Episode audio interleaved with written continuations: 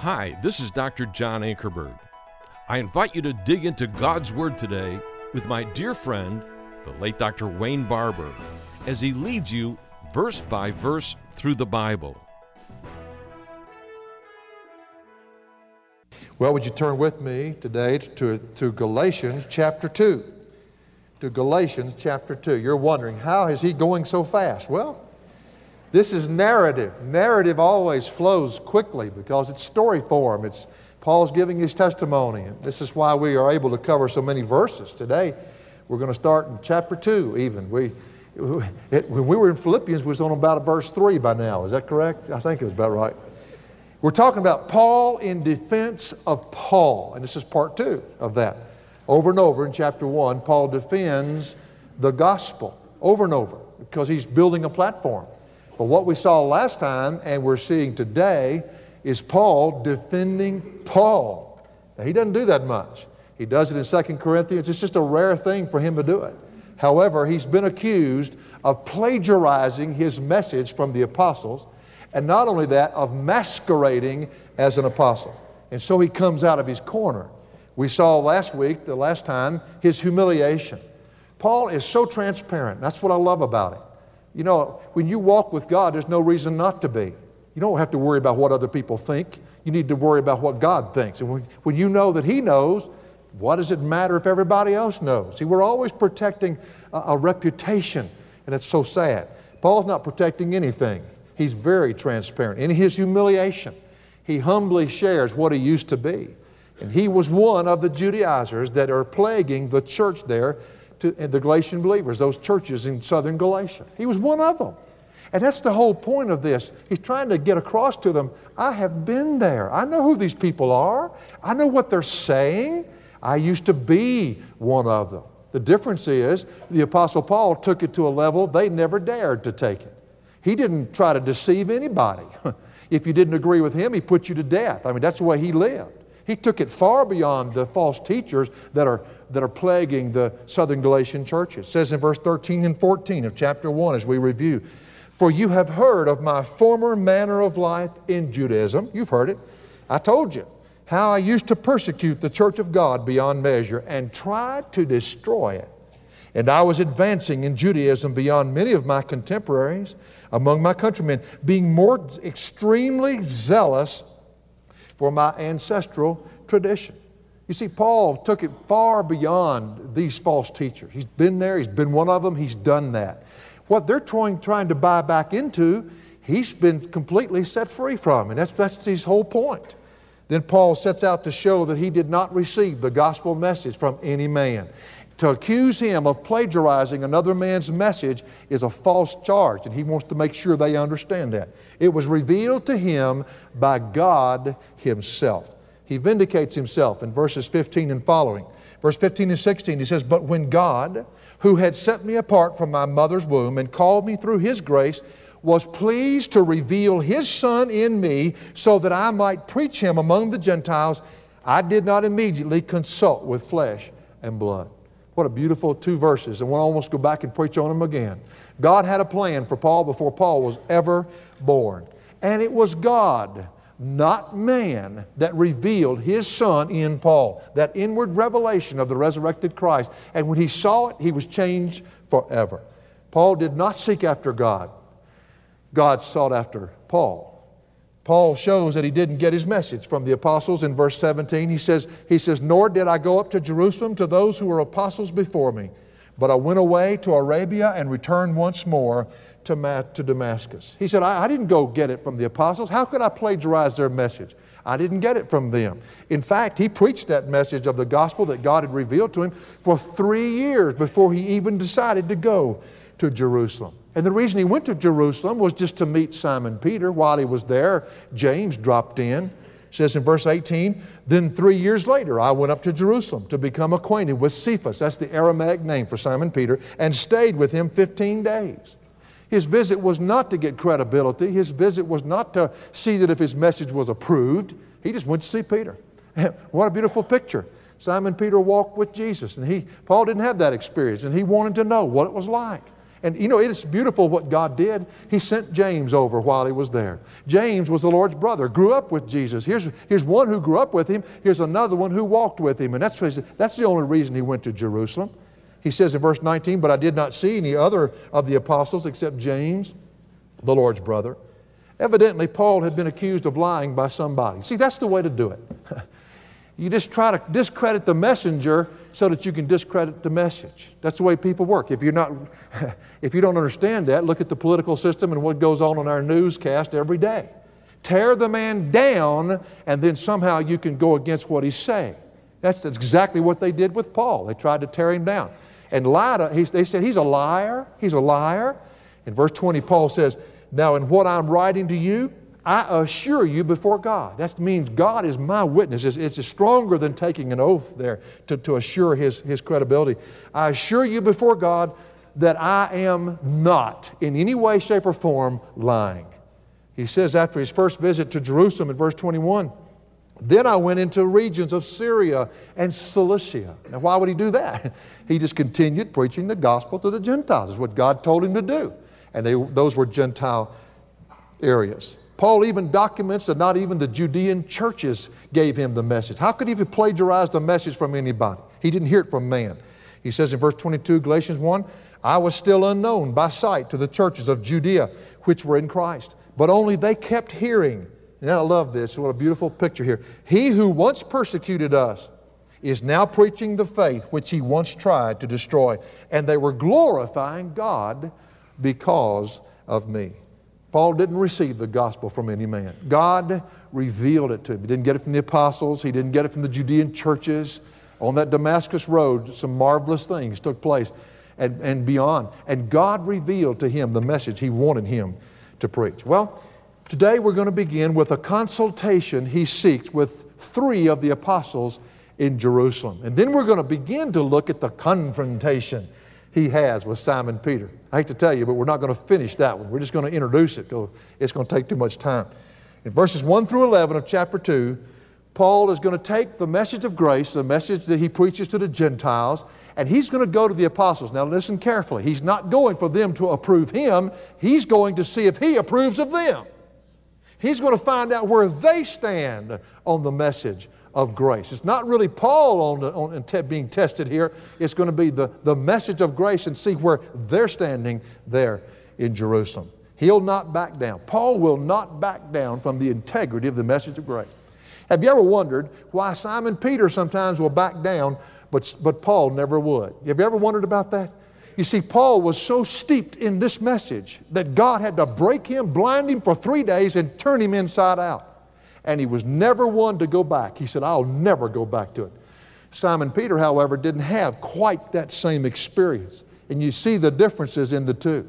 I'd rather have a, a, legalist. I mean a legalist. I mean one that knows the law to, down to the, to the very A's and B's of it. I, I'd rather have one of them come to know Christ than I would somebody that just comes in, understands grace, and never understands the seriousness of sin and responsibility and what cleansing's all about and what the cross is all about. I'd much rather have somebody who's been the other way and God had to completely turn him inside out and bring him here on the other side. Paul is not about to back down, as you will see in the verses today. Well, we've seen his just his uh, humiliation. We've seen his vindication. Now we're going to see his consultation with the apostles. Let me read the text for you and you just follow along with me. Verses 1 through 10 of chapter 2. Then, after an interval of 14 years, I went up again to Jerusalem with Barnabas, taking Titus along also. It was because of a revelation that I went up. And I submitted to them the gospel which I preach among the Gentiles. But I did so in private to those who were of reputation, for fear that I might be running or had run in vain.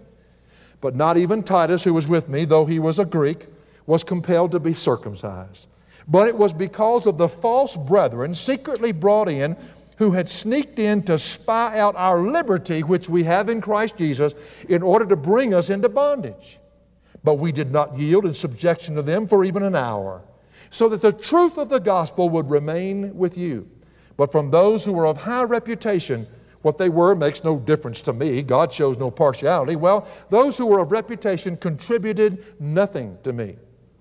But on the contrary, seeing that I had been entrusted with the gospel to the uncircumcised, just as Peter had been to the circumcised, for he who effectually worked for Peter in his apostleship to the circumcised effectually worked for me also to the Gentiles, and recognizing the grace that had been given to me, James and Cephas and John, who were reputed to be pillars, gave to me and Barnabas the right hand of fellowship, so that we might go to the Gentiles and they to the circumcised. They only ask us to remember the poor, the very thing I also was eager to do. It was 14 years before Paul finally went before the apostles. Now, he had been before Peter, but only to visit and, and met James at the same time. But he went for a consultation. Uh, he had been preaching the message of grace all this time. And, that, and, and, and you see, he, he didn't seek their approval beforehand, he'd been preaching it. And now he goes and seeks a consultation with these men. Now, there are five visits that we know for sure that Paul made to Jerusalem. This causes some confusion. The only reason I'm bringing this up is if you are one of those who, who loves to go to a commentary to check out and see if your preacher's right, you will find a divisive opinion on this. And let me show you where you're going to run into trouble. Five different visits he made to Jerusalem. Which one's he talking about? After 14 years, I went again to Jerusalem. Which visit is he talking about? The first visit he made was the one we just looked at in chapter 1, 18 through 20, when he visited Peter and he met James. The second visit was to take money to people in, Judea, the Christians in Judea, who had suffered from a famine. And Acts chapter 11, 28 through 30, tells us about that visit. Uh, it's not brought up in, in, specifically in Galatia, but yet I think that's what he's talking about. It says, One of them named Agabus, a prophet had come down, stood up and began to indicate by the Spirit that there would, great, there would certainly be a great famine all over the world. This is Acts 11, 28. And this took place in the reign of Claudius. And in the proportion that any of the disciples had means, each of them determined to send a contribution for the relief of the brethren living in Judea. And this they did, sending it in charge of Barnabas and Saul to the elders. That's his second visit to Jerusalem, to take that money that was taken up from the believers to help out those who are suffering from the famine in Judea. His third visit, this is where a lot of the complications come, was to attend the Jerusalem Council, which is indicated in Acts 15, verses 1 through 30. That's his third visit. His fourth visit was at the end of his second missionary journey, recorded in Acts 18, verse 22. And his fifth and final visit to Jerusalem which resulted in his Caesarean imprisonment, is in Acts 21 15 through 23 and verse 35. Now, here's the problem. So many people are divided over two visits that he made to Jerusalem. Was it the, the visit, the famine visit, I call it? Or was it the third visit for the Jerusalem Council? That's when they made up the decrees and sent them out to all the churches that talked about they're free from the law and from the bondage to the law. Well, my personal view on it, and this is why when you study, you're going to say, well, my preacher's wrong. Or maybe you might decide he's right. It's not inerrant, either way we go. But my personal feeling is it's his, it's his uh, famine visit. And I'll tell you why. He mentions Peter, James, and John. He does not say one word about James, who's the head elder in Jerusalem, and out of council, he's the one who made the final decision. And he doesn't say anything about the decrees which they came up with in that Jerusalem council. And it just seems to me like that this is another visit on its own. Had to be that, that famine visit when he took the money in. That's my personal view. Now, if you disagree, that's all right. And you'll say, Why did you waste my time? Well, you just have to understand. there's a lot of, uh, if you take it to that level, there's a lot of discussion about which visit it was. Verse 1 Then, after an interval of 14 years, I went up again to Jerusalem with Barnabas, taking Titus along also. Now, the Galatians says he took Titus with him. Oh, this is ingenious. You're talking about how God set this thing up. Uh, Paul and Barnabas were Jews. Where are they going? Jerusalem. Hey, man, we're going to fit like a glove. I mean, we're, we're with old home folks over here. Hey, Barnabas, how you? Hey, Paul, hey, good to see you. But who's Titus? Titus is a Gentile redneck. He has nothing to do with the Jewish traditions, the promises, the covenants, or anything else. And they take Titus with them. And see, Paul admits this was not his idea. This wasn't a, an afternoon committee meeting when they decided this would be a good thing to do. No, God said, Go to Jerusalem. God said, Take Titus. Look at verse 2. It was because of a revelation that I went up. In other words, he didn't go on his own. God had to reveal to him, This is what I want you to do. The word for revelation is the word we've seen several times apocalypsis. Apocalypsis simply means to uncover something, to reveal something. And in this particular context, it reveals an instruction to do something. He did not have that idea himself. God gave him that idea and told him what to do. This had to have come from God. For what's going to happen next, only God could have set this up. Uh, to take Titus with them was, was such an incredible plan. Verse 2 It was because of a revelation that I went up, and I submitted to them the gospel which I preach among the Gentiles.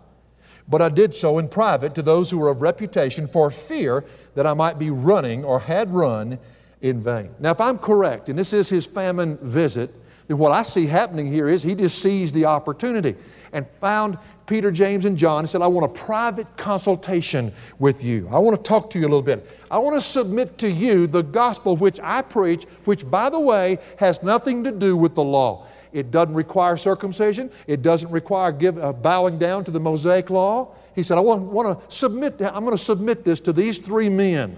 I want to see where they are. Paul says, But I did so in private to those who were of reputation. Now, this was wisdom only God could have given him. He didn't seek the whole group, he sought the big three Peter, James, and John. John MacArthur, Chuck Swindoll, and uh, whoever else you can throw in there, Adrian Rogers, is I got the big three. I got the big three. Now, isn't it funny that, that he goes on later on to say God doesn't really show partiality, but this is people. People signal them out. They're, they're the big three. And we know it's Peter, James, and John. How? By verse 9. If you'll drop down, look at verse 9, it's clear. And recognizing the grace that had been given to me, James, and it names them, and Cephas, Simon Peter, and John, who were reputed to be pillars. So we know exactly who he went to talk to. Now, when Paul said at the last of the verse 2, he says, For fear that I might be running or had run in vain. What does he mean by that? Does he mean he, he might talk with them and feel like he's been a failure? Is that what he's saying? Absolutely not. Paul is totally convinced of his message and nothing will ever change him from preaching it. But what he's saying is if these three men, if they would for, for a second say that you had to add law to grace, then that would cripple the message that was going out to the Gentiles. It wouldn't stop him from preaching it, but would cripple people from understanding it. And he said, I don't want to be running in vain. I want to find out if you guys are where you ought to be. You're over here in Jerusalem.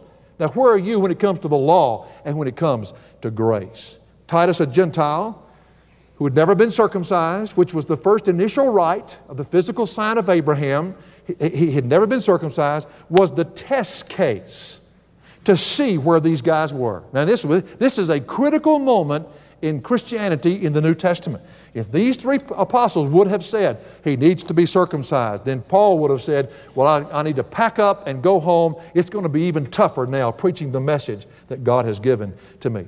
But the beautiful thing is, they didn't. Isn't that awesome? They didn't. Verse, verse 3 says, But not even Titus, who was with me, though he was a Greek, was compelled to be circumcised. Man, you have to see the thrill that's in his voice when he writes this. The word for compelled is anakazo. Anakazo. It means made to do something by force in order to set an example. That's interesting here. They didn't make an example out of Titus. Here's a Greek, here's a Gentile. What's he doing over here in Jerusalem? And what are we doing here?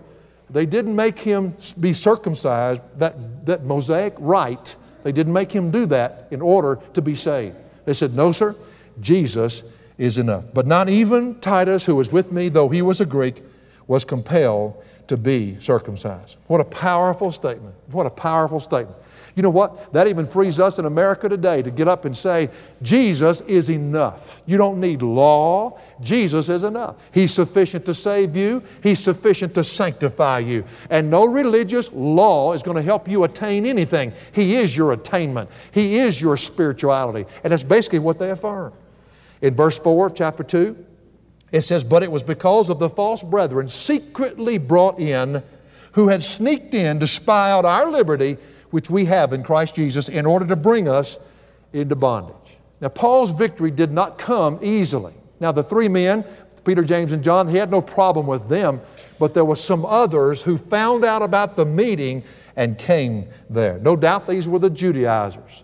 They were secretly brought in. That's interesting. Someone must have found out about the meeting. They came in uninvited. Party poopers. They came into this secret private meeting just to throw in their two cents worth. These Judaizers' chief slogan is found in Acts 15, verse 1. And remember this it says, Some men came down from Judea and began teaching the brethren, unless you are circumcised according to the custom of Moses, you cannot be saved. That was their whole doctrine. Christ is not enough, grace is not enough. You have to, be, you have, to have an external sign, external mark on your body. These Judaizers were very malicious people. And they were like spies going behind the enemy lines to find out what they were doing so they could go back and, and contradict it in a different way. In this case, they infiltrated. The word means sneaked in alongside. They intruded without invitation into the apostles' private conference. When I was going to Romania under those years of communism, I could always spot the communists that were there. They'd always come to see what we were saying so that they could get in their little meetings and, and tear it down. And, I, and one fellow showed up almost every meeting I went to. And he had little round, dark glasses. And this was at night in a room that wasn't very well lit. I'm thinking, what in the world's he doing? Wearing those little things and sit there and just stare at me the whole time I'd preach. that just made me preach stronger. I'll tell you what, I don't know what God did during those days. I've never had any more boldness than I had over in, over in Romania under the communistic times. But he was sitting right there. They sneak in. They had to hear what's being said so that they can go back and get their, their information to where they can contradict it. But it was because of the false brethren secretly brought in who had sneaked in to spy out our liberty, which we have in Christ Jesus, in order to bring us into bondage. Now, their goals were twofold. Twofold. And Paul's very clear about it. One was to spy on the people. Kata say. oh, I'm thankful Spiros is in Chattanooga. Uh, the word scopise, scope, it, it's, it's the word, we get the word scope from. I was sharing last night in the first service, I, I, I have these little bitty binoculars I used in the South when I'd go hunting. Out here, I can't even see beyond the car. Man, I've got to get something bigger. And I've got to get closer to what's going on. I've never seen land so vast and so big out here. And that's the idea. Get in closer, get in closer, magnify it even more. They came in to spy out. Their intent was hostile as a purpose to observe the freedom that, that these believers had from the Mosaic law and from a set of rules and regulations. So, first of all, it was to spy out the message. By the way, from time to time, we're going to have that right here in Hoffmantown. You may be here this morning, and I have a word for you. I just want you to know that we know who you are. You come in to find out what the believers are saying about grace so that you can go out and you can use what we say, twist it, as 2 Peter talks about, and then use it to contradict what we say. But we are understanding that you're here. That happens all the time. And you never know which service it is, but they'll be here. But then, secondly, their whole purpose was to make Christians slaves to the law. They wanted to bring believers back under bondage. And he says that. He says, in order to bring us into bondage. They can't take away our salvation, so they, will, they say, okay, since you can't take away the salvation, let's get them while they're saved back up under law. Let's, let's, let's cripple them. Let's take away their joy. Let's put them back up under a religious system so that they can lose all the joy of a relationship. Well, these were those folks, and they came in to see whether or not Titus was going to be circumcised or not. And they really, they emphasized that he should be. This is, this is the contention that Paul went through. He just set up a private consultation. But here comes these uninvited people trying to make it look like they're trying to sway those three apostles to have him circumcised. But verse 5, but we did not yield in subjection to them for even an hour, so that the truth of the gospel would remain with you. Aren't you, aren't you glad that the apostle Paul was who he was. I tell you, I love him. I just love studying his epistles. I love the, what God did in him. He would not budge. He would not budge because the truth of the gospel was at stake. And he understood the seriousness of this moment. Even though a private consultation, it was as important as the Jerusalem council that happened later on. Well, to impose circumcision upon Titus would have been to deny that salvation is by faith alone, by grace. It would have been to completely deny that message. And it would have stated that faith in Jesus Christ is not enough. The fundamental truth of the gospel would have been at stake. It was at stake, and therefore Paul did not budge. You know, there are people today to say you have to be baptized by water in order to be saved. You understand that, what I'm saying? That is a physical act. And do you realize this is the proof text right here? If you add anything, an external act to the grace of Jesus Christ, you've just detracted from His sufficiency and His deity and His ability to save us. But we did not yield, verse 5, in subjection to them for even an hour, so that the truth of the gospel would remain with you. The apostles, Peter, James, and John, affirmed Paul's message. It says in verse 6, but from those who were of high reputation. And I love how Paul does this. What they were makes no difference to me. God shows no partiality. I just love that. He just, he, does, he's not enamored by who somebody is. Well, those who were of reputation contributed nothing to me, which means they did not add one single thing to my message of grace that I was preaching to the Gentile world. Verse 7 But on the contrary, seeing that I had been entrusted with the gospel to the uncircumcised, just as Peter had been to the circumcision. This gets exciting. The word seeing is idon. Idon. It means to come into a clear perception of something. It is used when something finally clears up and you see it without a shadow of a doubt. How many of you in here are teachers of some kind? It doesn't matter where you are. Just raise your yes. Now you know, you're just like I am. You can't wait for that, you know, that look on somebody's face when it finally comes clear. I mean, one of those looks is good for the whole year. You'll go back and teach the next year if you can just get one of them to see it. You're teaching for that. Uh, uh, I got it, I got it. Aha, I have it. It's clear. It has come clear to me. I see it. That's exactly what he's talking about right here.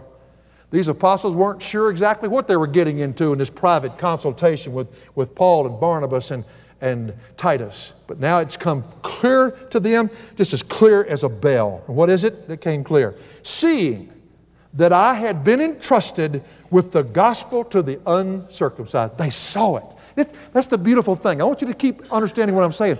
God sent him up there. It was not to affirm him, it was really to test them. But God threw in this as an extra blessing. He got affirmed because they saw it. They saw it. They, he, they saw that he knew the gospel.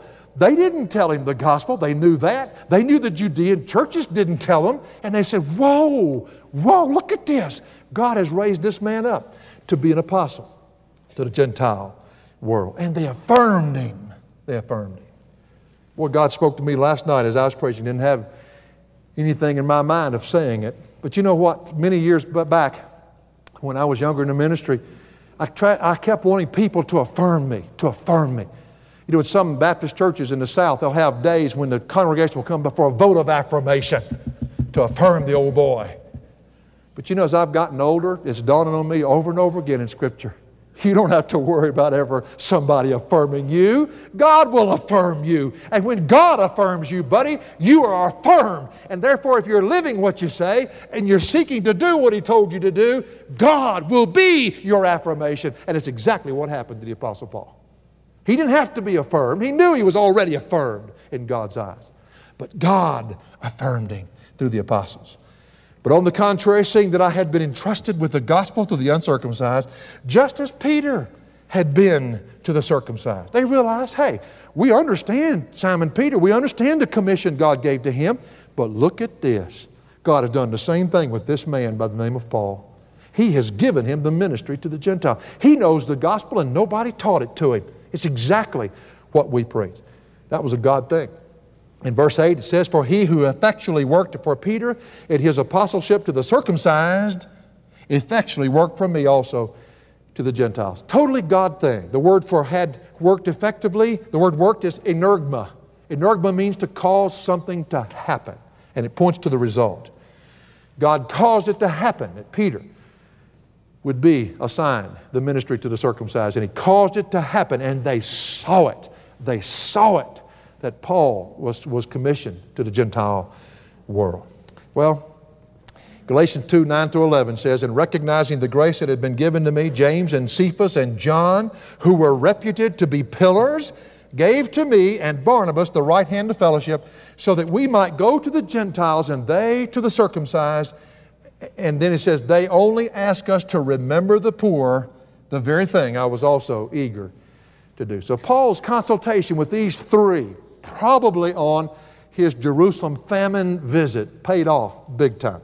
In fact, it set the stage for what was going to happen in the Gentile world, of which we are the benefit even today in America being believers. Turned out awesome for the cause of the gospel. Jesus is enough. We have seen Paul's humiliation, his vindication, and his consultation. Now we come to that point that a lot have been waiting for his confrontation. Son, he is about to stand in the face of Simon Peter. Paul is. What's going on? I, I mean, look pretty congenial in verses 1 through 10. What in the world is going to happen now? Wayne, well, let me introduce it first of all. What happens next, it may really catch you by surprise. Uh, it's so interesting to me how some people have the power, the demeanor about them that makes us want to feel like we've, we've got to do something. We've got to do something. You know anybody like that? Maybe it's in your family. You've been walking under grace and you're doing. See, grace works. This is not a passive message. If you Jesus was obedient to his Father unto death, and so therefore he's going to be obedient in us. He's going to perfect that obedience in us, that willingness to do. We'll become doers of the word. We won't go out and do it. We will become doers of the word if we're living under grace. The works will take care of themselves. But have you ever been walking in that freedom, just enjoying Jesus, and I mean being responsible to the things that God's put in front of you? And somebody comes around, maybe it's in your family, maybe it's in your family. You have a mother or father who's never pleased with you. You never can quite attain. Now, don't raise your hand. I don't, your, your parents might be here. I don't, I don't want you to do that. But I mean, when you're around them, suddenly you lose all the joy of walking with Christ. Suddenly you feel like you've got to go do something to prove yourself so that you can win from them something that you should have already had. Does that ring a bell to anybody? When they come around, you're more in a works mentality. When they leave, you can walk under grace. You see, it could be anywhere. It could be in a job. It could be somebody you work with that puts that kind of. Now, I'm not talking about responsibility in jobs and gifts and those colleagues. I'm not talking about that. I'm talking about the, the personality of somebody that's never pleased with anything you do. That's what I'm talking about. And it just makes you feel like you're an idiot. You come home at night thinking, well, God, I'm certain I'm, I can do something more than this. But when they come around, when they come around, it puts you up under that old guilt that you got to go out and do something in order to attain something. Well, of all people who should be exempt from this kind of thing, it'd be Peter, Simon Peter. I mean, isn't he the one who stood there and said, Do whatever you have to do? We cannot shut up. We've got to talk about what we've seen and heard. Isn't he the one who did that? Isn't he the, the great guy that after the Pentecost and the Spirit came to live within them? Isn't he the bold one? You know, something about Simon Peter I've related to from time to time. That is, the only time he ever opened his mouth was to change feet. You're going to see a fickle individual here. He's very fickle. He's very fickle. Of all people, you would think Simon Peter would be the one never to cower to people like that. He didn't in verses 1 through 10. He stood his ground. I, I went to give blood when I was in college. There's something about giving blood around here. Is, is, is there something I, have missed? I don't know. It's always everybody giving blood. We want your blood. You know, I, it's okay. It's all right. Just never have seen quite the affinity towards that, but that's okay. We had a guy on our team that was in a car wreck and we needed to give blood, so we as a team went down. And uh, they wouldn't let me give it because I had rheumatic fever when I was growing up. And so they, uh, for whatever reason, I've never suffered any effects that I know of, but they wouldn't let me give the blood. So I had to stand over. But I watched everybody else giving the blood. The biggest guy, tackle, that played for us, offensive tackle, that I've ever seen at that point. Now, I've seen bigger since, but at, at, I've ever seen at that point, he was the one I was thinking, boy, it won't even bother him. He passed out. He's the only one that fainted. And that's the way it is with Simon Peter. Do what? You mean Simon Peter guilty of this? That's right. The very one you'd think would not be is the very culprit. Verse 11. But when Cephas came to Antioch, I opposed him to his face because he stood condemned. Boy, these are tough words here. You see, over in verses 1 through 10, they've been over in Jerusalem. Remember? That's his hometown. Hey, Pete, how you doing? Good, good to see you. Now he's over in Antioch. Antioch is Gentile territory. These are your rednecks. And he's over in Gentile territory. A little different, a little different. But when Cephas came to Antioch, I opposed him to his face. Now, why would Paul do that? He said, because he stood condemned. Now, the word opposed is the word anti-istemi. It means to stand. Anti means against, and then istemi means to stand. To stand, to get right in his face. My mama used to try to do that, but she had to stand up on a chair and smack me in the knee. But I mean, he got him right in the face, just stared at him right in the face. And the word condemned doesn't mean he lost his salvation, it means he was guilty. He was guilty of something. And so Peter had to rebuke him. Now, what happened? you ever notice that Paul was very gentle when somebody did not understand grace, when the weaker brother came along? He was very gentle, very gentle. In fact, the whole 14th chapter of Romans and goes into the 15th chapter. And then verse 8 through 10, or chapter 8 through 10 of 1 Corinthians, deals with the weaker brother. And Paul's so gentle with them. He says, Don't ever use your freedom under grace as a license to walk over your weaker brother. And so he's very, he's very sensitive to the weaker brother. Later on in his ministry, Paul had Timothy circumcised because of the effect it was going to have on those weaker brothers.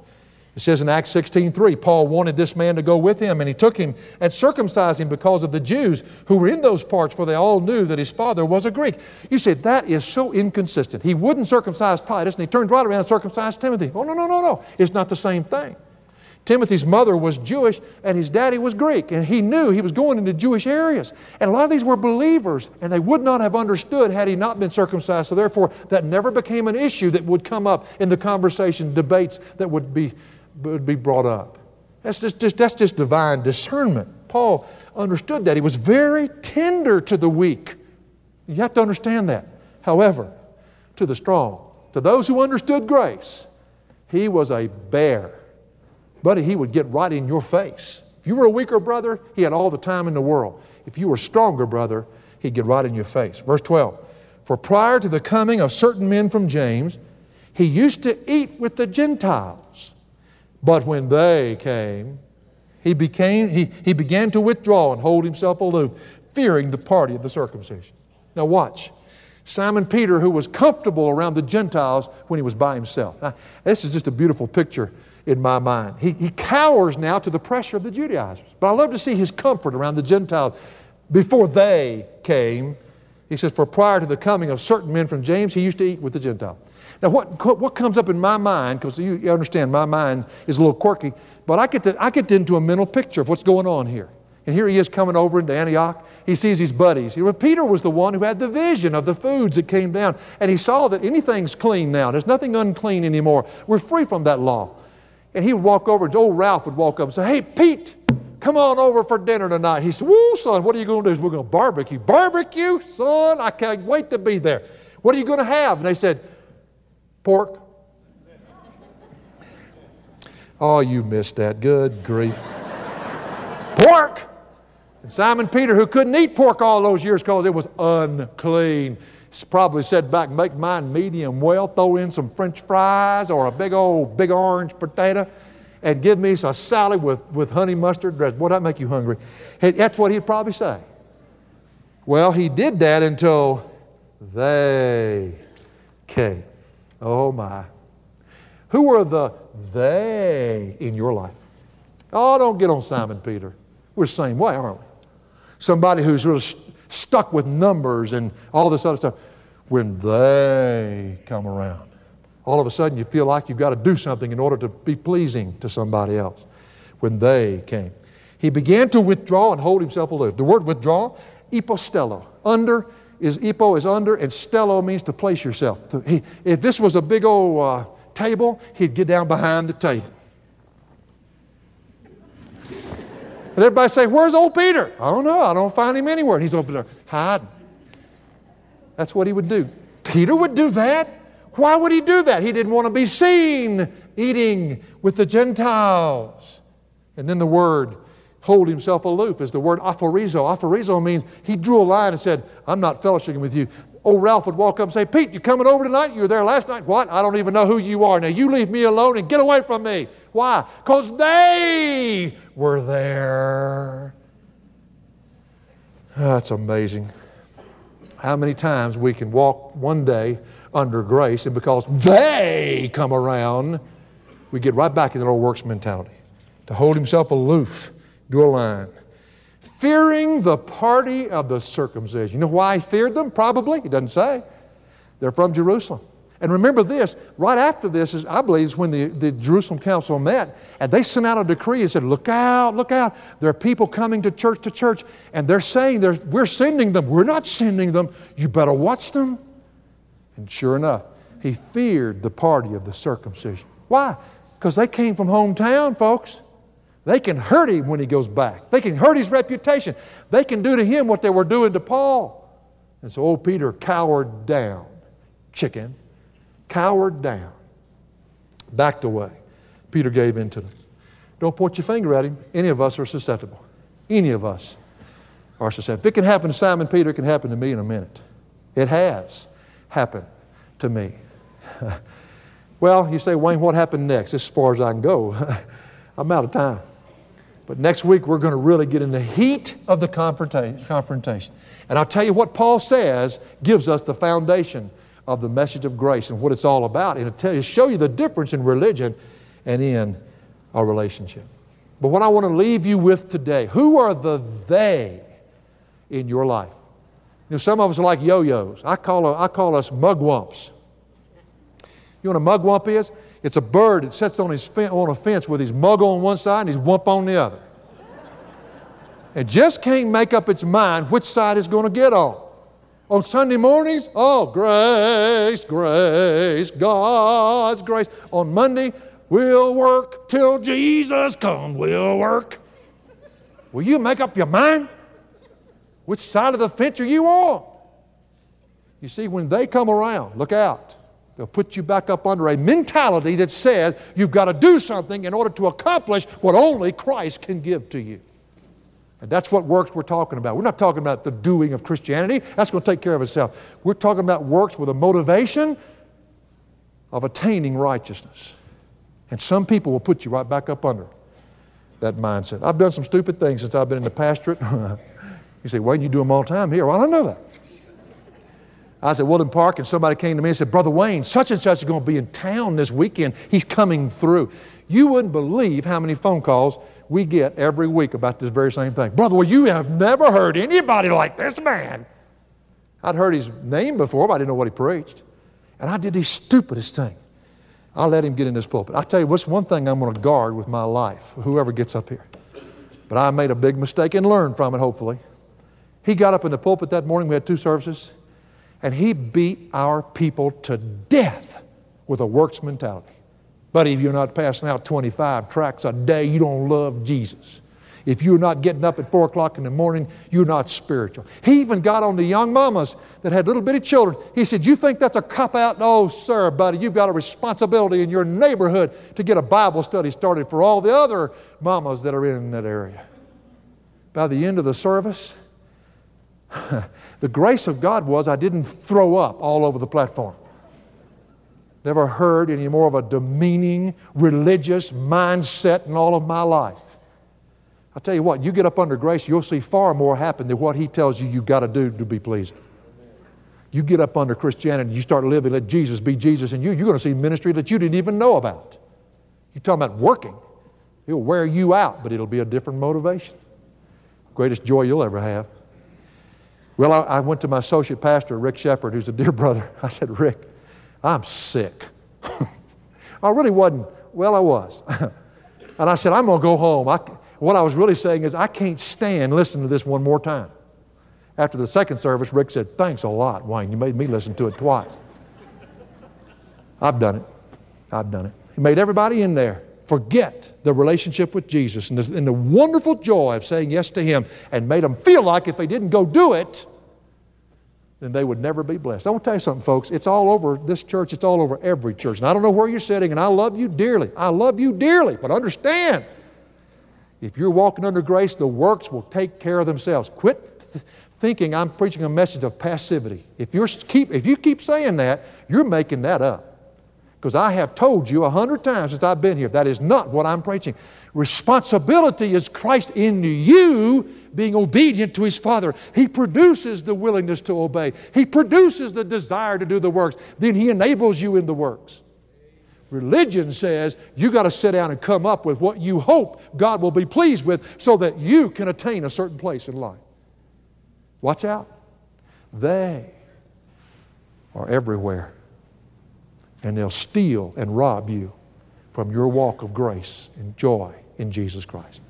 For additional resources or to view our TV program, log on to jashow.org.